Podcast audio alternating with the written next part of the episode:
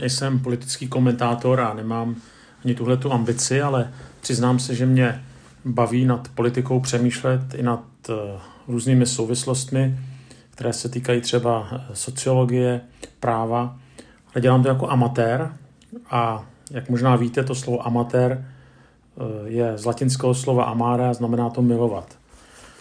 V tom našem slova smyslu amatér znamená někdo, kdo je opak profesionála a tudíž by neměl do věcí moc mluvit ale zkus, já se dívám na tyhle ty věci spíš jako ten, kdo rád nad některými věcmi přemýšlí, dává je do souvislostí a ve vědomí toho, že věcem úplně nerozumí, tak přesto si dovolí občas něco k něčemu povědět. A tak bych chtěl v této krátké úvaze přemýšlet nad knihou, která eh, vyšla od dvou profesorů Harvardovy univerzity, eh, Levického a Ziblata, a ta kniha se jmenuje Jak umírá demokracie a vyšla v roce 2018. A když jsem tuhle tu knihu pročítal, tak ti to muži to psali tváří v tvář šílenostem, které se děly v Americe za Donalda Trumpa, kdy skutečně se obávali právem, že ta demokracie tam umírá. A tak já nad těmito věcmi přemýšlím, tváří v tvář spálené zemi, která tady je po vládě Babiše a Zemana, ale samozřejmě s určitou nejistotou z toho, co bude dál. Na druhou stranu si uvědomuji, že jsme v božích rukou a že se není třeba vlastně ničeho bát, že pán Bůh naštěstí chyby nedělá. Nicméně pojďme se podívat na některé momenty z této knihy a vůbec uvažujme nad naší demokracií. Autoři v kapitole Ochranné prvky demokracie se ptají, zda určité ústavní pojistky jsou skutečnou zárukou demokracie. A těmi ústavními pojistkami se myslí ten známý systém, který je známý od barona Montesquieu. Eh, anglicky se tomu říká check and balances, anebo systém brzd a protiváh který vlastně brání politickým vůdcům, aby kumulovali moc. A odpověď těchto těch autorů je, že není. Že ani vlastně ústavní pojistky nejsou jistotou, že nebude moc zneužitá. My jsme tohle mohli vidět i u nás, když vlastně eh, Babiš se Zemanem postupně začali ovládat eh, tedy samozřejmě parlament, tak tam byli zvoleni, ale najednou začali ovládat část médií najednou byla snaha ovládnout i zákonodárnou moc. A to už bylo zlé, tam už skutečně někteří eh, se tedy začali bát, že ten systém brzd a protivah se začíná silně eh, jako roz, rozveklávat. A e, ti autoři v té kapitole Ochranné prvky demokracie uvádí e, Výmarskou ústavu v roce 1919. Tak ta byla sepsána nejlepšími právními mozky světa. Byla to ústava, kterou tedy mělo to nově rodící se Německo. A jak víme, tak nakonec tváří v tvář Adolfu Hitlerovi eh, vlastně neobstála nebo skolabovala. Jenže člověk si řekne, no dobře, tak jestliže ani teda ústava nebo tedy ta vláda práva není tedy zárukou demokracie, tak co nám teda zbývá? A nebo proč ani ty výborné ústavy nejsou zárukou demokracie. No určitě jeden z těch důvodů je, že pokud nastoupí brutální násilí, tak pak se z ústavy stává cár papíru a samozřejmě neobstojí. To jsme nakonec mohli vidět i u nás, třeba když byl převrat eh, komunistický po válce. Ale snad to tohleto nehrozí u nás, teďka v současné době. Hmm. A proto ještě bych uvedl další důvody, které jsou tedy pro tu realitu třeba i toho středoevropského prostoru reálnější. Vidíme to třeba i v Maďarsku nebo v Polsku, kde skutečně ta demokracie úpí. Jedním důvodem je, že zákony nejsou nikdy úplné. A jako všechny soubory pravidel, tak i ústavy mají nesčetné mezery a nejsou ani nemohou být, nemohou být jednoznačné. Proč? No, protože žádný pracovní manuál, Nakonec žádný zákon, žádná ústava nemůže předpovídat úplně všechny eventuality. A z toho tedy plyne nemůže ani předpokládat, jak se zachovat úplně ve všech možnostech.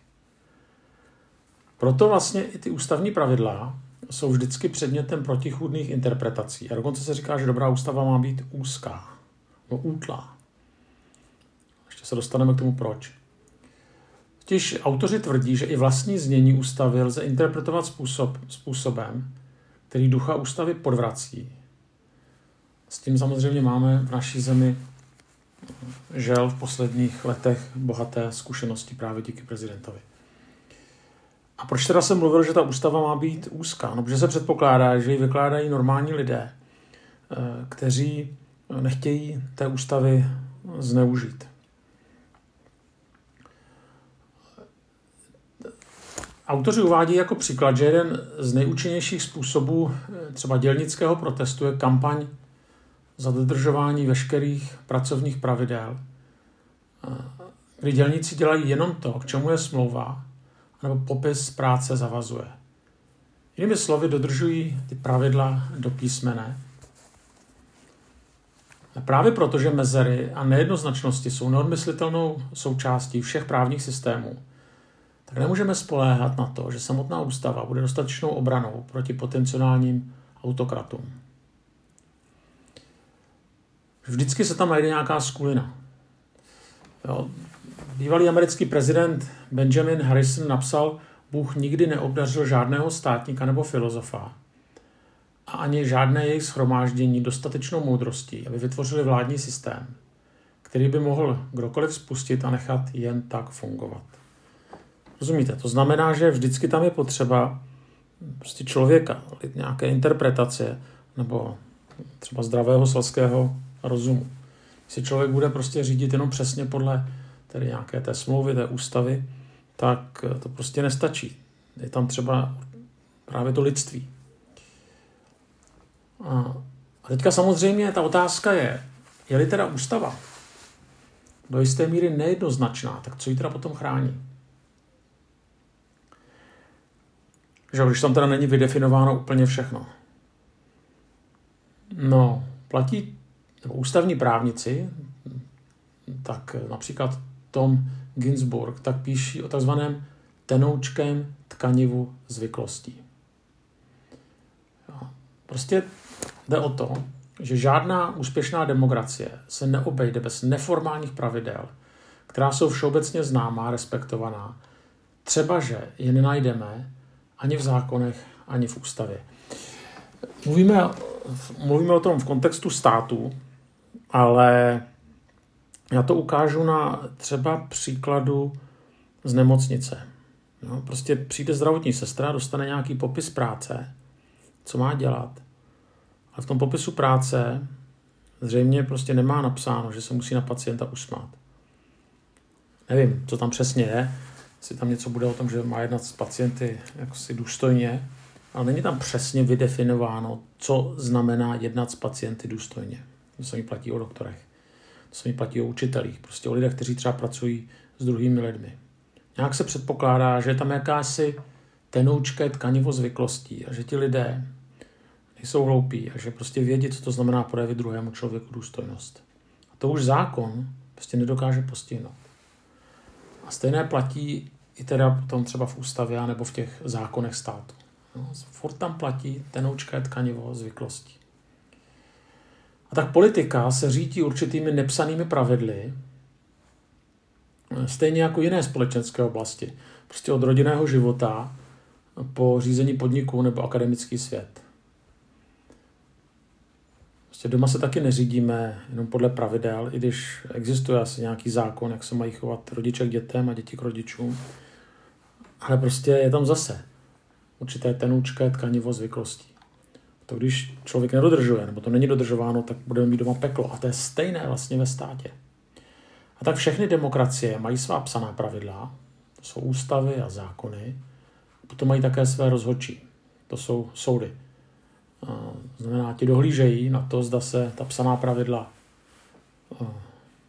tedy dodržují. No a potom mají ještě tu, tu moc restriktivní, která tedy dokáže nejenom dohlížet na to, zda se psaná pravidla dodržují, eh, ale dokáže to případně vymáhat. Na druhou stranu nejlépe eh, psaná pravidla fungují v zemích, jejichž psané ústavy, zákony jsou posilovány dalšími nepsanými pravidly hry. A tady ta eh, pravidla slouží jako zákonem nevymana, nevymahatelné ochranné prvky demokracie. Ještě jednou, tato pravidla slouží jako zákonem nevymahatelné ochranné prvky demokracie. Prostě slušnost nemůžete vymáhat. Respekt nemůžete vymáhat. Ehm, a tak dále. To znamená, jedná se o jakési sdílené kódy chování, které se prostě dělají, které jsou uvnitř demokratice, a já bych řekl i uvnitř slušn, slušných lidí, slušného společenství, prostě všeobecně známé. A jsou tudíž akceptovány, respektovány a členy komunity jsou přirozeně prosazovány. A když jsou ti lidé tedy přirozeně slušní, tak ani se to nemusí prosazovat násilím. Dokonce se to ani nemusí nikde hm, jak si potom nechat každému přečíst, protože to ti další odkoukají od těch kteří už tam jsou další dobu. Zároveň řada těch pravidel je nepsaných a prostě proto je často lze přehlédnout, zároveň když fungují, když to jako běží samo. Což tedy vlastně může vést k závěru, že se bez těch pravidel obejdeme, ale není to tak. Eh, a pokud nejsou někde napsané, tak časem člověk jejich absenci pocítí, když to tam prostě najednou chybí. Eh, když potom přijde nějaká krize. Tak a teďka tady ten tanec na hraně, právě takové to porušování nepsaných pravidel nám právě v těch, těch letech minulých často předváděli prezident i premiér. Příklad, jo. A tomu jsme teďka naštěstí unikli. Údajně Miloš Zeman prostě slíbil stávajícímu premiérovi, že mohl dvakrát jmenovat vládu, i když prohrál volby. Takže tím by se vlastně jenom natahoval ten, ten stav bez, bez vládí by to nakonec stejně dopadlo tak, že bychom rok byli bez, bez legitimní vlastně vlády. Ale možná si vzpomínáte, že eh, vlastně dlouhou dobu fungovala Babišova vláda v demisi před zhruba čtyřmi lety a tato vláda fungovala bez vyslovení důvěry sněmovny. Tenkrát to Babiš komentoval slovy, ta vláda pracuje, funguje normálně a nevidíme v tom rozdíl. Jestli jsme v demisi s důvěrou nebo bez důvěry, takže pracujeme naplno. No a teďka ten moderátor se ho zeptal, vy v tom opravdu nevidíte rozdíl, jestli máte nebo nemáte důvěru? Není to jeden ze základních naplnění demokratické ústavy? A Babiš mu říkal, ne, nevidím v tom rozdíl, v ústavě to není. A to je přesně, měl pravdu, v ústavě to není. Takhle přesně. Jo, jenže, eh, jak si, jestli si pamatujete to, co jsem říkal před chvílí, platí určitá prostě nepsaná pravidla hry. Že takhle se to nedělá. Stejné, stejné prostě byla neomezená doba, kterou dal Zeman Babišovi na sestavování vlády. Ani prostě nikde není přesně napsáno, že to má trvat týden, měsíc nebo dva měsíce, má to být doba nezbytně dlouhá. Nikde není definováno, co je to nezbytně, protože se předpokládá, že ta ústava byla psána pro lidi, kteří jsou slušní. A kteří nemají za cíl prostě zničit eh, tu zemi, které mají vládnout. Kdo si to komentoval, že Česká ústava naříká a pláče. Nepočítá totiž s tím, že by dlouhodobě fungovala vláda bez důvěry v demisi. To by přece pak ztratil smysl parlament jako kontrola exekutivy a garant demokracie. No nebo další prostě takové věci, trestně stíhaný premiér. No zase to je, to, ano, v ústavě to nikde není, asi to není nikde ani v jiných jaksi zákonech, že trestně stíhaný premiér nesmí být premiérem, kde se předpokládá, že prostě když je někdo trestně stíhaný, Zvláště když to premiér, to znamená, že ovládá vlastně hm, i legislativu nějakým, byť nepřímým způsobem, ale prostě ovládá, má na ní vliv. že ho pak těžko někdo může vyšetřovat. No tak ve slušných zemích prostě trestně stíhaný premiér odejde, počká, až se to vyšetří, dokáže se případně jeho nevina, pak se vrátí. To zase to jde proti duchu zákonu, proti nějakým duchu slušnosti nebo jiný prostě kancléř bez nejvyšší bezpečnostní prověrky. Tak to dokonce asi někde napsáno i je, ale prostě prezident to nedržuje. A teďka, v době, kdy prezident je těžce nemocný, možná umírá, tak vlastně z tady tomu státu nějakou dobu pravděpodobně vládl jaksi podivný kancléř s ještě podivnějšími kamarády. A je to zase proto, že se nedodržoval jakýsi nepsaný duch ústavy, a nebo v tomto případě, tohle to není zakotveno v ústavě, ale se nedodržoval prostě nějaká základní pravidla slušnosti. Tak eh, jsme si hm, už připomínali více jak 30 let od sametové revoluce. Před těma 30 lety jsme o demokracii toho moc nevěděli, spíš jsme to jenom četli, jak by to mělo vypadat. Na druhou stranu ještě před pár lety by nás asi ani nenapadlo, že prezident bude jmenovat vládu bez vůle parlamentu, jak se to stalo před čtyřmi lety. Že lze lhát plně veřejně ohledně slavného novináře Peroutky, že prostě bude o Ukrajině, která byla napadená Ruskem hm, po pádu komunismu, tak řečeno, že Ukrajina je nehistorický stát, čím se vlastně bude legitimizovat agrese Ruska že se bude říkat, že novináři by se měli střílet nebo likvidovat, že dojde k propojení biznisu, médií a politiky u premiéra. Prostě tohle, v tomhle jsme žili řadu let a možná už se nám to začínalo zdát normální, ale tyhle ty věci se prostě nedělají. A možná, když byste se zeptali, tak mi ukaž nějaký paragraf, že se tyhle ty věci nedělají, tak asi na některé z těchto věcí ani žádný paragraf neexistuje. Asi to nebylo protizákonné, jenom to prostě bylo neslušné, jenom to šlo proti nepsaným pravidlům, anebo proti tomu, co jsme si řekli, proti tenoučkému tkanivu zvyklostí. Ale najednou tohle to prostě dramaticky začalo ovlivňovat atmosféru v naší zemi, která skutečně začínala být kritická a stále vlastně je.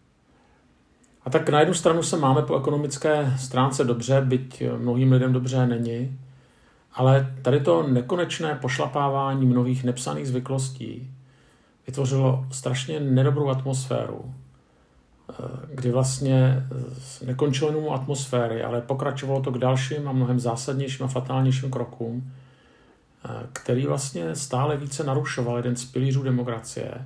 To bylo dle uvedených autorů to dodržování nepsaných pravidel. A proto jsem rád, že vlastně došlo k určité změně vlády. Samozřejmě nevíme, jak to bude vypadat. Doufáme, že ta nová vláda nepodlehne pokušení moci a že právě i, to, i ty nepsaná pravidla bude dodržovat. Tak pokud jste křesťané, tak se to můžete i modlit.